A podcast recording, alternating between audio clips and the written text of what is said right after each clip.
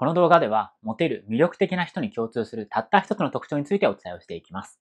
脳科学者で有名な茂木健一郎さんは、とある取材の中で、少女漫画のモテる男には科学的な裏付きがあるというふうにおっしゃっています。また僕自身フリーランスでこう活動してるんですけれども、いろんな経営者さんとか起業家の方に会ってきた中で、魅力的な人っていうのはこの少女漫画でモテる人と一致するなっていうふうに感じるようになりました。少女漫画でモテる男ってどんな人なんだろうと疑問に思った方はぜひ最後までこの動画を見てください。科学的な根拠を交えながらモテる魅力的な人のたった一つの特徴についてお伝えしていきます。最後には会社に馴染めない人の400名以上のコンサルティングをしてきた経験から、会社でうまくいかない人でも自分らしく生きる具体的な方法についても解説をしていこうというふうに思います。実際にごめんなさいが口癖だった女の子が1年で会社を卒業するみたいな実績も出てる方法なのでお楽しみに。こんにちは、コスケンことコスミツケンタです。僕は普段中途半端な人が突き抜ける方法や生きづらさを解消する方法について動画を投稿しています。興味のある人はチャンネル登録をお願いします。またこの動画を視聴してもっと深い内容を知りたいという人のために無料の書出しプレゼントも今だけ実施しています。ピンときた人は同説メモのリンクから登録お願いいたします。それでは始めていきましょう。それでは脳科学的に魅力的なモテる人の特徴をお伝えしようと思います。それは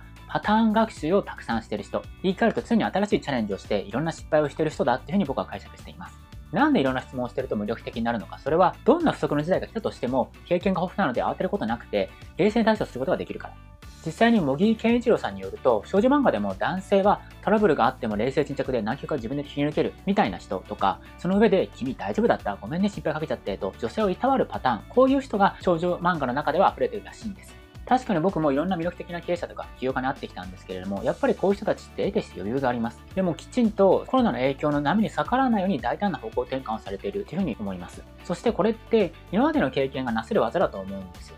やっぱりいろんな経験をこうしてきて、まあ、失敗を積み重ねている。この中で這い上がってきているので、こういう不足の事に対しても、まず何を考えて、どんな行動をしていけばいいかってことが分かってるんだっていうふうに思います。でも逆に今まで社会とか親の礼儀にこう従って無思考というかまあ何も考えないみたいな感じで生きてきた人っていうのはこういう不足の事態に対して耐えられてないように思います。まあ、時たまあの実際に会社に合わない人で40歳の上の方ですねのコンサルティングをすることあるんですけれども僕から言わせてもらうと、まあ、ちょっと言い方悪いんですけども何も考えてないなとかなんで今まで何も対策してこなかったんだろうっていう感じの人がちらほらいるっていう感じなんですよね。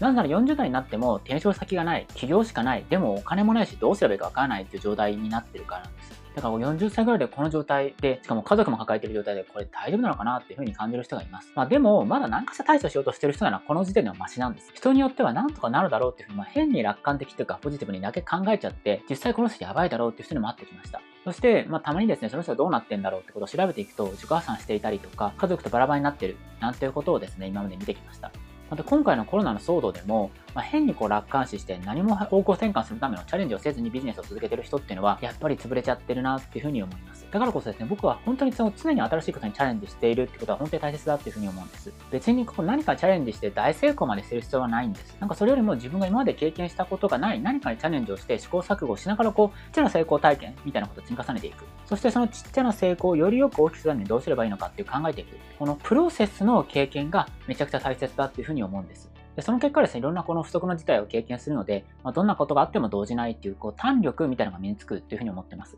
僕自身ですね、まあ、ものすごい心配性なんですよね。で、科学的に正しいと言われている性格特性を測るビッグ5テストっていうのがあるんですけれども、それでも神経症的傾向っていうのがマックスだってことが分かっています。だから、まあ昔はですね、今、今でもですね、正直おどおどすることはあるんですけれども、やっぱりビジネスとかの場合は、やっぱりコンサルティングをしていて、どんなこと言われても表上は動揺しないっていうふうに、まあ、振る舞えるようになったっていうふうに思います。なんか実際に冷静にアドバイスをくれるねとか、冷静に客観的なこう、状態で見てくれるねみたいなことを言われるんですよね。もちろんですね、コロナ禍ではたまにこう驚いてて、これ大丈夫かなとか思うことあるんですけど、それでも、そこの事態に対する、まあ、相談が来た時にどのように振る舞えばいいのかってことは分かっているので、対処ができるようになったんじゃないかなというふうに思っています。まあ、実際経営っていうのは例外主義の連続だっていうふうに言う方もいらっしゃいますので、まあ、そういう時にどうするのかっていうか、こう考え方として分かっているのが大きいんじゃないかなと思います。やっぱりこの数多くの失敗を経験したからこそ、またいろんな方のですね、コンサルティングをさせていただいてきたからこそですね、なせる技だというふうに思います。まあ、実際に僕自身の経験としては会社を辞めて、まあ、すぐにですね、あるビジネスにチャレンジして2週間に70万吹っ飛ばしたりとかしたこともあるんですよね。でもそこからですね、こう這い上がってきたからこそ今があります。そして今はその経験のおかげで自分が理想としていた生活を手にすことができたっていうふうに思ってます。なんで僕がいるのはその外国人が多く住むようなシェアハウス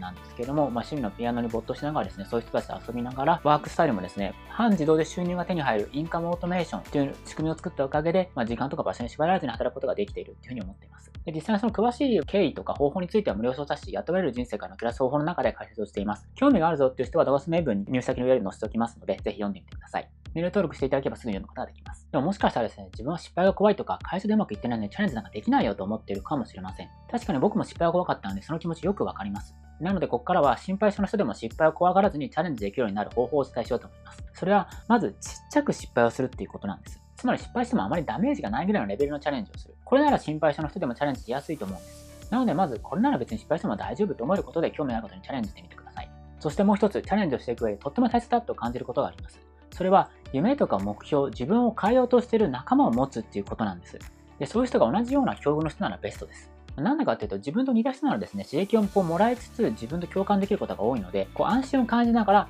こう行動とかですね、チャレンジすることができるからなんですね。また、自分の人生の方向性とか生き方に関してアドバイスをくれるようなメンターを持つことも大切だというふうに思います。僕自身ですね、今フリーランスで活動して4年目になりますけれども、未だに定期的にこのメンターに相談するという時間を必ず設けてるんですね。で、その中で自分が新しいことをチャレンジするときに、まあ、僕心配性なんでね、こう背中を軽く押してもらったりとか、逆にやばいことになりそうな時は教えてもらったりしています。で、これはやっぱり僕よりも経験が豊富にあって僕の知らないことも知ってるからこその焦る技だっていうふうに思ってます。そしてやっぱりメンター自身も魅力的なんで、いろんなことを学ばせてもらってます。そして最後にもう一つ、やっぱり魅力的になるためには、魅力的な人と一緒に行動を共にするってことは大切だと思ってます。まあ、ベストは一緒に仕事をするみたいな、僕みたいな状態は本当ベストだというふうに思います。でなんでかっていうと、やっぱり魅力的な人ってなんかこう空気感っていうかこう言葉にできないような何かを秘めてると思うんです。もちろんある程度はですよ、ノウハウとか学んで魅力的になるってことはできるとは思います。けれどもやっぱりこう非言語によるもの、言葉じゃないものの方がめちゃくちゃ大きいんじゃないかなっていうふうに思ってます。実際メラビアンと法則があるんですけれども、まあ、非言語的なものが相手に与える印象が9割あるっていうふうに言われてるんですね。なのでこの非言語で伝える何かを身につけるっていうか、こう、無意識の中でもできるようにするっていうことは大切だっていうふうに僕は思ってます。で、そういう人とどうやってやるかわからないっていう人も多いかもしれません。でも実際はですね、簡単にこうすれば会えます。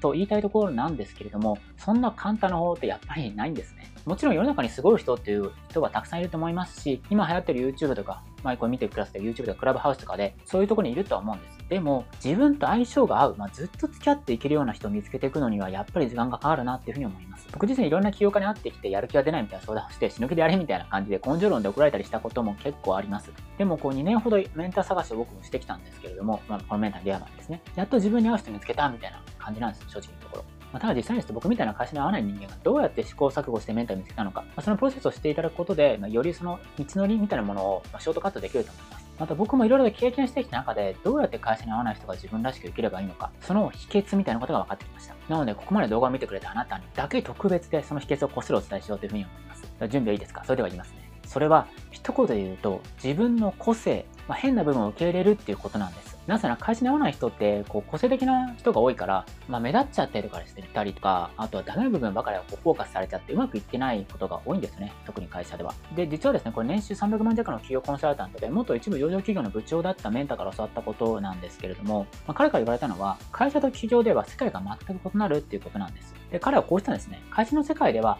普通の人がすごい人になりますけれども、会社の外の世界では変な人がすごい人になる。つまり、僕らのような、まあ、会社に合わないような変人は会社の外に向いているってことなんです。だから何が変で何が人と違うのかってことを突き詰めることが大切だっていうふうに教えてもらったんです。そしてこの人との違いをお金にすごく教えてもらったことで自分らしく生きられるようになったっていうふうに思ってます。特にですね、自分の興味があったりすることとかで自分の変な部分を活かしながら会社の外で少しでも人の役に立ってお金をいただけるようなことにチャレンジするのがやっぱりおすすめなんじゃないかなというふうに思います。特に一番いいのはですよ。一番いいのは、少し興味があるけれども怖いと感じてなかなか踏み出せなかったみたいなものが一番いいです。なぜなら怖いと感じてるってことは、その裏返しはワクワクする。まあ今まで経験したことがないってことの裏返しでもあるからなんです。もちろんね、怖いこととめちゃくちゃ嫌なことってのは違いますよ。僕みたいなジェットコースターが嫌な場合っていうのは怖いんじゃなくても嫌なんですよね。まあそういうのは区別してほしいんですけれども、まあこういうことにはぜひチャレンジしてみてほしいなというふうに思います。でそうするとその結果ですね、少しでもお金をいただけると、全く今までとこう世界観みたいなのが、世界が広がるみたいな感じなんですよね。簡単に言うと、まあ、自分でもいけるかもみたいな感じになるっていうことなんです。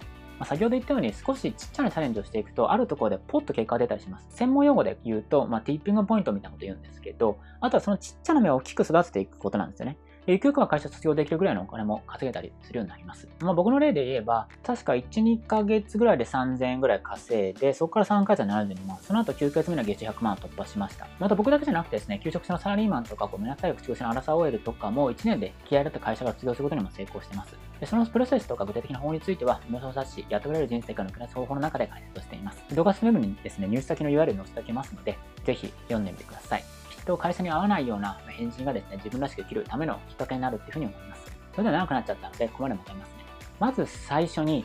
魅力的な人とはどんな人か。一言で言うと、いろんな失敗とか不測の事態の経験をしてきて這い上がってきた人。そして常にその経験だけに満足することなくて、常に新しいチャレンジを今でもしてる人。こういう人は何かあった時でも、やっぱりどうやって問題解決していけばいいかってことが分かってるんですよね。なので、今回みたいなコロナみたいな驚くことがあっても動じません。もし気持ち的に動揺していても多分表面上からはあんまり見えないなというふうに。でも失敗するのが怖いっていう人はまずちっちゃな失敗をするってことにチャレンジしてみてください。まあ、ちっちゃな失敗ならそこまでダメージはないですし、心理的にもそこまできつくはないと思うんです。でもそれでも怖いという場合は、夢や目標に向かって頑張ってる人で、自分と似たような境遇の人を探してみてください。人の仲間を持つことで安心できますし、安心感を感じたり、人から承認してもらうことで、何か新しいチャレンジをしようという気持ちになったりします。だからこそ仲間とかメンターを持つってことはぜひ考えてみてください。そして最後に大切なのは自分が魅力的だと感じる人、こういう人となるべく多くの時間を一緒に過ごすっていうことなんです。やっぱり魅力ってこう最後は言葉にできないようなこう非言語的なものが占める割合が本当に多いと思うんです。そしてその空気感みたいなものって、こう一緒に過ごしていくと自分にも移っ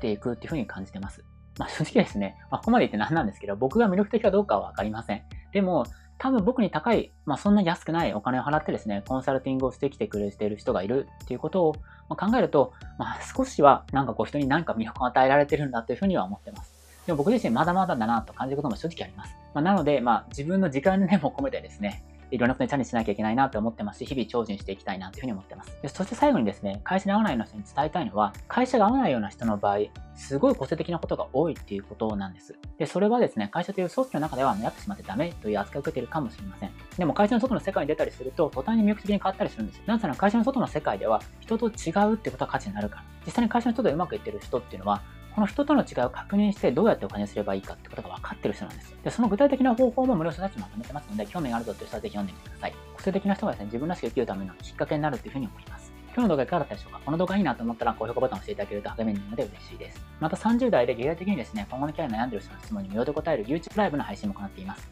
質問したい方は通知ありでチャンネル登録していただけると嬉しいです。メール通知とでライブ配信のお知らせを届きます。それではまた次回の動画でお目にかかりましょう。ご視聴ことこみずけんたでした。